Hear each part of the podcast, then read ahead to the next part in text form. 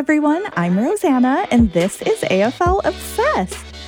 Coming at you a little earlier in the week because the weekend's games kind of flew by, mostly because, again, that familiar fugue state from sleep dep is back from catching those late night games. And it feels like a trend, but just before I posted the episode last week, there was another big announcement.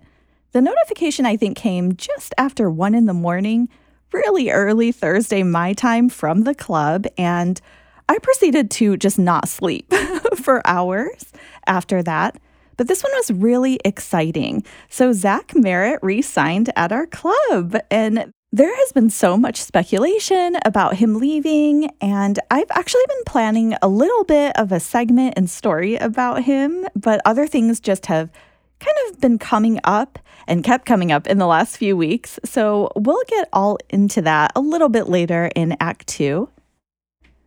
But also in follow up to the tribunal case and ruling that was so divisive from last weekend, the decision has been made and the player got entirely off. There was absolutely no fine and there was no punishment. And the game is kind of remaining t- intact as we know it. And I'm sure there will be a rule change in future, a new rule designed probably at the end of this season. So, future rule incoming to kind of combat or like in response to just how that particular case went down. But before we get into everything, though, I just want to say thank you to all of you who listen and spend part of your day or your week with me. I am overwhelmed by the response to my very personal stories last week, and I haven't gotten to everyone yet, but I'm almost caught up with my emails and messages. I just really want you to know how much all of your words really mean to me, and thank you so much for being there for me. I actually struggled with sharing parts of my experiences with racism.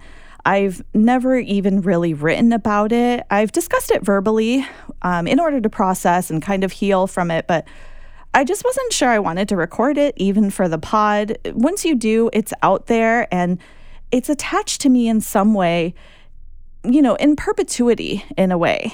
And kind of the worst things someone has ever said to me that have nothing to do with me. So, I just wasn't sure if I could go there and kind of allow that to be out there. But I really just appreciate all of you for opening your hearts to me when I open up my own. And I'm here too if anyone needs to chat. So let's get to it and dive into the opening overture of my overall thoughts on the week and where we're at now in NYC and Melbourne, the tale of two cities. So, Juneteenth is officially a federal holiday here. President Biden signed legislation creating this last week. For anyone who doesn't know, Juneteenth is, well, June 19th is a day that has a pivotal role in our American history.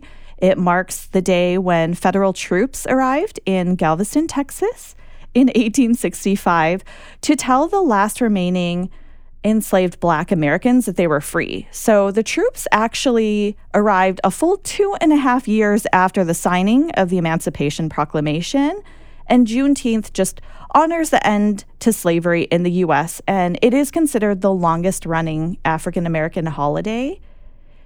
At the same time, it's crazy to think that it's the first federal holiday that's illegal to teach about in 15 different states here we teach science and math, history, language. I mean, why not equality too? Just my two cents. And there's been a couple of really intriguing openings recently in NYC. Little Island opened, and Andrew and I are actually hoping to check it out this week or next week. It's a $260 million park that floats on the Hudson River, and it has a really interesting skyline. If you haven't seen any of the photos, it looks like a bunch of filter funnels kind of standing upright in various heights, holding up this like lush 2.4 acre, I think something around there, property. I think the New York Times actually described it as the architectural equivalent of a kitchen sink Sunday. so um, maybe we have kind of varying different like viewpoints on what it looks like, but it's supposed to be a really great place to catch the sunsets and I think sunrises. It's open from 6 a.m. to 1 a.m., and you have to grab a ticket to visit. So every time we've been by there, though, there's been these huge lines, and I'm just kind of excited to check that out. And a Harry Potter flagship store opened here for all of my Harry Potter friends. Oh, which actually reminds me, um, I'm not sure if you've heard this story, but when I was in Melbourne in May of 2019, I went with friends to a really fun rooftop. New Yorkers love like a rooftop party, drinking on rooftops, and a view. And on the roof of the Imperial Hotel, you get a really great view of the CBD. But they transformed the space into this incredible Harry Potter world. So it was modeled after Diagon Alley and Verdict Alley. And it was just done so well. I was in awe the entire time we were there. I was just kind of marveling at the build outs and the decor. It was such a colorful and fun space, and it was packed. And the theming was just so on point. Like the menu was a Marauders map, there was butterbeer. And I actually really wanted to look up more about it after we left because it was so magical to me. But after we got back, I saw that there was some legal action by Warner Bros. for intellectual property infringement, I think alleged, and it closed suddenly in May, like literally right after we were there. So I still have pictures from it. But yeah, maybe I can just get more of that energy now that we have like a Harry Potter place to go to in New York. But I guess back to our weekend in the city, we went to one of my favorite brunch spots in the West Village called Buvette. And it's this charming, like French inspired, elegant, just casual eatery, I guess. They have a really nice outdoor seating area. The backyard is like my favorite. Um, but they also have like an, a whole inside cafe. And I just, while I was there, I realized how much I genuinely just miss people watching. This is the best city for that. And there was actually a couple who brought their cats with them to brunch, one in a covered stroller, and the other one was being carried like a baby. and I'm not really a cat person, but if you are, I mean, they're your babies, honestly, I get it. And if they don't mind being out there in the heat, it was a pretty interesting sight to see. but that's New York for you. As for what's going on in Melbourne, footy crowds will be back this weekend. I know we're all excited. We've been waiting for the magic number. I think the AFL applied for up to 50% capacity, but I think it's looking more like up to 30% capacity will be allowed back after the lockdown. So hopefully 30K peeps back at the G for round 15. Richmond's clash with St. Kilda on Friday, I think, is the last game that was at the MCG with fans since round 10. But now let's get to footy and on to Act 1 with some AFL headlines and highlights. And some of those high notes that are just echoing in the rafters for us. The Geelong versus Western Bulldogs game this was such an early game, but I have been really looking forward to it. It was the one that I was looking forward to, probably equal most to our game. And this game was so fast paced and such a tough, skilled game. I normally wouldn't sign up for a game where both teams just have one goal each in the first quarter. That's not normally what I would consider to be a great game. But with these elite teams, it's a completely different story. The pressure was explosive. Stewart was kind of that trusty gatekeeper in defense for Geelong. And this was a pretty epic battle. It's hard to win at Geelong, it's a different ground. GMHBA Stadium is like this narrower field and it's kind of longer. So it's always interesting to see how teams fare when they're there. And the Bulldogs really gave them a fight. So even if it was really early, the teams really brought it, and it just made it worth waking up as early as I did. Someday I hope to see the games at a more reasonable hour. but the gripping game went down to the final seconds. I mean, you couldn't take your eyes off this game for even a moment. And twice in the game, the scores were tied. I feel like Geelong just never gives up. And in the dying part of the game, when Selwood just kind of smashed to get the ball forward, and Gary Rohan just kind of marked the ball at the end. he got a goal after the final siren. He made it look so easy, but what a kick under pressure. I can see why every little kid just dreams of having just that moment in Australia where the game is just on you. As for my obsessive stats, according to what I was able to find, there's now only two people who have actually kicked the winning goal after the final siren for multiple teams, and that is Barry Hall and now Gary Rohan. Tomahawk actually pinched his uh, nerve in his neck during the game, so that was a little bit scary. And I know that Selwood was fined for some actions, but if you haven't seen this game, I would check it out. I have to say, as much as I couldn't guess maybe how things would go down last week and things kind of went sideways, I feel like this weekend was a little bit easier and I actually got all of the games right. It was a really rough game for the Suns. Uh, Robbie Gray had an injury for Port 2, which was really sad. A rough game also for North against Brisbane. And I feel like the judgment from peeps, I don't want to say that human judgment is stronger than like footy judgment, but right now at the moment, for Carlton, I feel like the guillotine's coming down for them. They had a bit of a woeful game. I know we talk about this day in and day out, and I know there's kind of an investigation underway, and there's all these behind the scenes things that are happening, but I kind of hope they resolve everything. I know early this morning, they made senior players, well, Monday, Australia time, they kind of made some senior players in Carlton come out and front the media. So just to talk about maybe what's happening. Hopefully, we can figure something out. I'm not really sure what's going on with the coaching situation, but I'm wishing them all the best. And the Hawthorn versus Essendon game. We were back to just that insane debate of if you watch international sports, I feel like you feel me. It was midnight on Saturday night, just a little bit after. And that eternal debate of okay, so do I catch an hour of rest and just quickly nap, or do I stay awake until 1:20 and just power through the game until four in the morning? So I kind of turned to Twitter for some help from everyone, and I loved that everyone actually kind of kept me going with a really lively discussion. So I ended up being too excited.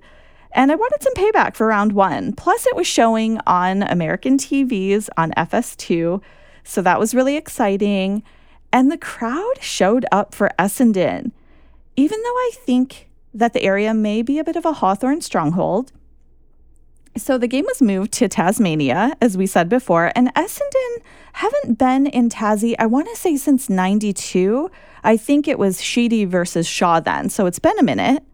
But the crowd absolutely showed up. I mean, I could hear them. I had to keep turning the volume down actually because it was getting later and later and later. And I didn't want my neighbors to be like, WTF. But every single person on the team played for every single minute of the game. And that is just the effort that I want to see a full quarter, like four quarter game. And all the individual highlights from not only our star players, but other players. I mean, they're just mind blowing. I couldn't have been more excited after the game. I know it was already late, but I just wanted to rewatch every goal that we made in the game because they were all fanatically like amazing. I'm saying that without a, any hint of bias, by the way, but Harry Jones as a ball magnet, Stringer with his soccer goals and opportunities and Wallace goal even honestly I've just been saying that we do bring the entertainment every single week. I know I'm probably saying that to the same people that are like, Rosanna, calm down. but this was another sold out game. And again, this time in Tassie. So Hind, though, running his marathons on the field, and he wasn't even best on ground, which is insane. And it's kind of funny Andrew says that he can tell when I'm crawling into bed whether or not we won or we lost, which I don't know how. Like, I feel like I just have this silent energy. I'm trying not to wake him when I'm going to sleep. And I'm like, I'm just getting into bed. But yeah, I just, I'm so pleased with the fact that we used to be third quarter faders and now we kind of turn it up in the third quarter. And the time clock actually stopped at the end. I think 30 seconds weren't taken off when Stringer was kind of taking his kick for goal.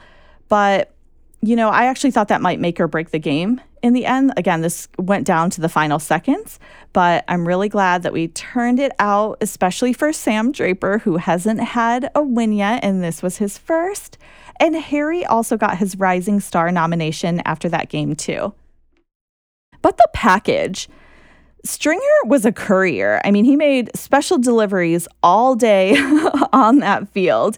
And I thought it would be interesting to kind of insert some sound snippets, but the audio was a bit obnoxious in the commentary. So we're going to give that a pass. But I had to do some digging because I always love nicknames and their origin when it comes to footy. And I feel like the AFL players have the best nicknames. But I honestly had no idea why Jake Stringer actually was called the package. It's not one that I really used previously. Um, I know that he's called that, but it's just not how I refer to him. And I think BT kind of gave it to him. So I just did a little bit of my like deep diving, and there were some interesting reasons. If you Google it, the first one that pops up, just do it. It's pretty funny. But I was looking on Bigfooty, and someone by the name of Petterd Hoisted, I want to say, was talking about how ingenious BT was, like, and how sharp he was because the stringer ties packages. What's not to get? So I'm going with that explanation. Going forward, that's like what I'm going to stick to. but what did you guys think about this the games this last weekend, the round coming up? Did you survive with your super coach team with all the buys? I think I ended up thinking I would have 19 players playing and I ended up having 16, so I had to eat a couple of donuts. But my email is aflfootyobsessed at gmail and AFL Obsessed on Twitter if you'd like to share. Okay, it's intermission, so quickly during this time, let's just cut away to other sports. Naomi Osaka sadly has withdrawn from Wimbledon, but she will be representing Tokyo in the Tokyo Olympics, which are right around the corner. So that must be really exciting. And the NBA playoffs have continued. The playoff games actually were a little bit soul crushing for me. Um, the Nets are now out, so we don't have to talk about it. we can just move on from that. But I will say the 76ers. Ben Simmons, uh, you know, I know he's getting dragged on Twitter, and I know he may or may not be notorious for missing free throws. Um, probably should have said that behind a cough in game 6 he was just walking around on the court. I'm sorry. I i think even andrew was like i would love to be paid to do that. And they kept using timeouts just to get him off. Read the room or the court at least. You know if your team has to get somewhere i just like i don't know I just didn't think that they were going to survive that game. Somehow, shockingly, they pulled that off. And then we came to game seven, which happened last night and was a whole different story. But I definitely think that the team is going to be doing what footy likes to do just those analytics about what's going on and whether or not someone stays on the team and whether or not they need to make some changes. So I guess we'll see what happens when it comes with when it comes to that. There was also just a sidebar, really funny story. A man who lost his fantasy football league had to spend 24 hours in a Waffle House. Did you guys see this story? As punishment, that was what he had to do. And he kind of tweeted about it the entire time. I actually think the New York Times may have run a story following. So the man had to spend an entire day in a Waffle House. I think he started maybe like around 4 p.m. I can't remember now, but for every waffle he was able to eat, he could shave an hour off of that time. So that was a pretty interesting story. I don't know what I would do. I would probably just end up curling up on like a little booth or something and being like, all right, sorry to the staff. Um, he was really nice to them. He tipped them really well. But the story was just really funny because he also posted photos of just an entirely empty restaurant and just looked especially, I don't want to say pitiful, but it was so cringy. I felt really bad. The waffles just look like they're bigger than you know, a person's whole top half of their body. and he had to just ingest as many as he could. And I think in the end, he got out with around like 15 hours there. But now we're on to Act Two, where we have discussions about relevant footy topics and issues. And now I think it's time for some Zach Merrett chat, but really not just about the player, but about how individual efforts can really make bigger changes in a club and how one player can have an influence and impact. And bigger than I think you realize when it comes to team culture. So, not just always the things that are happening on the field. I think we all know it takes a village and it really takes the inner and outer workings of everyone who's tied to the club and staff in order to pull off wins. So, Merrett is such a special player for the playing group, the team, and the comp. And he's actually only missed 11 games since debuting, which is remarkable considering the row of, I have to say, injuries that we've had not only in our team, but throughout the comp. And there's actually a quickie interview that he did on Gary and Tim after he signed. But the greatest thing is just seeing on your phone the message where it says bomber for life. So he has signed through to 2027, which is hopefully going to make him, at least from what it looks like, a one player club. And I'm just really excited about our strong like midfield. Um, I don't want to call it like the Holy Trinity, but just our McMarish midfield that I love. So fingers crossed, you know, Parish next week, maybe if it's even just for a two year deal. But back to Zarrett's motto, which is loyalty and legacy. He definitely reminds me of just one of my favorite sayings and something I try to live by, which is just to leave every space. I think the actual term is place, but leave every space better than you found it. And I think it's so admirable for a player during his playing career to just think about things like that and not just about my individual performance and, you know, what legacy I'm going to leave as an athlete. I think, in terms of just trying to bring that culture together and really have it gel, is such a great thing that I think true leaders really do. And I know that there's been a lot of chat about how Merrett was actually dumped off of the leadership group. Um, I don't like using that word. That's just, I'm quoting the media, but he was taken off the leadership team for a year. He's back now and been reinstated. But just his actions really show to me what a true leader does. And Robbo wrote a really great article about him last month when he sat down with Merrett and they had a chat about Essendon and its future. Again, I just really relate a lot to him. I think he really just cares so much about connection and history, all the things that I really feel like I focus my pod on, just all of the stories that come out of clubs and how wonderful you know, the league can be and all the things they try to do. So it was really going to be a sting, you know, if he did leave us and if he took all of that amazing, amazing energy and ideas and skill set somewhere else.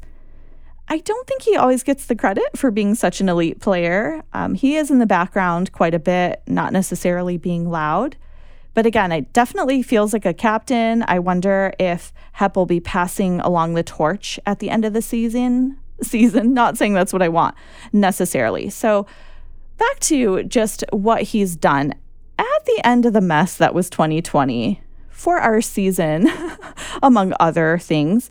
Merrett actually hit up the Essendon president and had a discussion with him about how he really felt like the playing group was a bit lost and maybe I'm paraphrasing with my own creative license, just really felt like a bit empty when it came to history. And there was a lot of history for the club. There's a lot of things the club has achieved. And I feel like the playing group really didn't focus on that, or the directives from above weren't to focus on that. It was all about the present and the future. And I know as a senior player, I mean, I love how vocal he was then about making the changes. When I went at the beginning of last year to the hangar, I think Caro has described the hangar as just being a bit soulless. It looked fresh, it looked new. It looked, I wouldn't say austere, but maybe more sterilized. It was very fresh and clean looking, but it just looked like maybe this could be a new club, which is obviously not the case. We've been around for a really long time. So I know that everyone gets to that we have that rich history. It's okay if some of it wasn't that great. Not every club has, like, you know, a clean history that isn't full of complexities. But in order to have a fresh start, I do think you have to acknowledge and go there instead of burying it, embracing every part of it, because there's also greatness there. And then after having this lengthy discussion with our president, he also took a call with the coach. So he had a chat with Truck, and then you could see the remodel happen literally after we went at the hangar in the off season um, where they just put up a lot of banners, a lot of kind of lasered into the walls, just a timeline of our rich history. They put names on lockers. They really just eh, filled the space with all of this. I don't want to say magic, but it really felt like it, where you could really connect when you're walking through the walls, how much Essendon has done, what they've done to chase their premierships, why they are at you know, 16 tied in the comp for most wins, along with another club, why we're chasing 17. But I really feel like it just brought this whole element of n- next leveling, I guess, and leveling up just player dynamic and just kind of knowing and owning that history was really great. And then at the beginning of the season when they were presenting jumpers, Truck invited a lot of past players to come. And that's got to be one of my favorite videos that has come out of the club this season. I know there's been like a lot of communication, but just seeing all the past members there and presenting numbers to the players, it was really touching. And I feel like, you know, we should really lean on our greatness that we've had before to continue to build. Because again we are in a rebuild. We still need to remember like that that foundation is pretty sound. So i just really appreciate the leadership that senior players bring to new players and that's why they are sought after at clubs and in a lot of places. And now the environment is just entirely different to what it was like which is really interesting some of the players who left did talk about the culture. Last year, again, it was really painful when people bounced. But now you can see how much of like a depth we have to draw from and how we're really kind of carrying it or using it to carry us forward. So I really just have to thank you, Merrett, and all the kind of senior players that do this for their teams. It doesn't go unnoticed. I think we're seeing a remarkable turnaround on the field too, which is just like kind of all we hoped for. and it's the greatest thing to kind of see all of this unfold in real time because I do think that I'm witnessing a piece of history that I think I'm going to have for a while and I'm not likely to forget. And now it's the after show where I'm really excited about the games this weekend. I have a ton of prep to do for my super coach team. I didn't think I actually said earlier that I would have enough players, and then I kind of subbed out my players on the field and the bench. But I ended up again with not quite enough because I forgot to do a little bit of switching of rookies at the end. So I also had no playing ruck. So that was really interesting. but I'm really excited to see. I, I, need to do a couple more trade cleanups. I'm sure I'll be talking about this all with you on Twitter and elsewhere. But if anybody has any tips for me, I am open to all of that. And I'm just looking forward to more exciting games where there will be more crowds too. But thank you to Infinity and thank you for sharing again just a part of your day with me and caring about what I have to say about footy. We hit 16,000 listeners and downloads globally over the weekend. And again, it's just such a mind blowing thing for me to kind of find that out, or just it's such a great way to. I don't know, wake up and I'm sure it'll keep me smiling for the rest of the month. And I can't thank you guys enough for that. And again, I for keeping me company, hopefully I'm doing that for part of your day too. but that's it for me. Thanks again for listening, rating, and subscribing, everyone. And let me know what you think. Thanks for hanging around for the show. Stay safe and healthy. Check on your friends and neighbors. We'll get through this like we have with footy. I'm virtually hugging all of you, and we'll talk footy soon.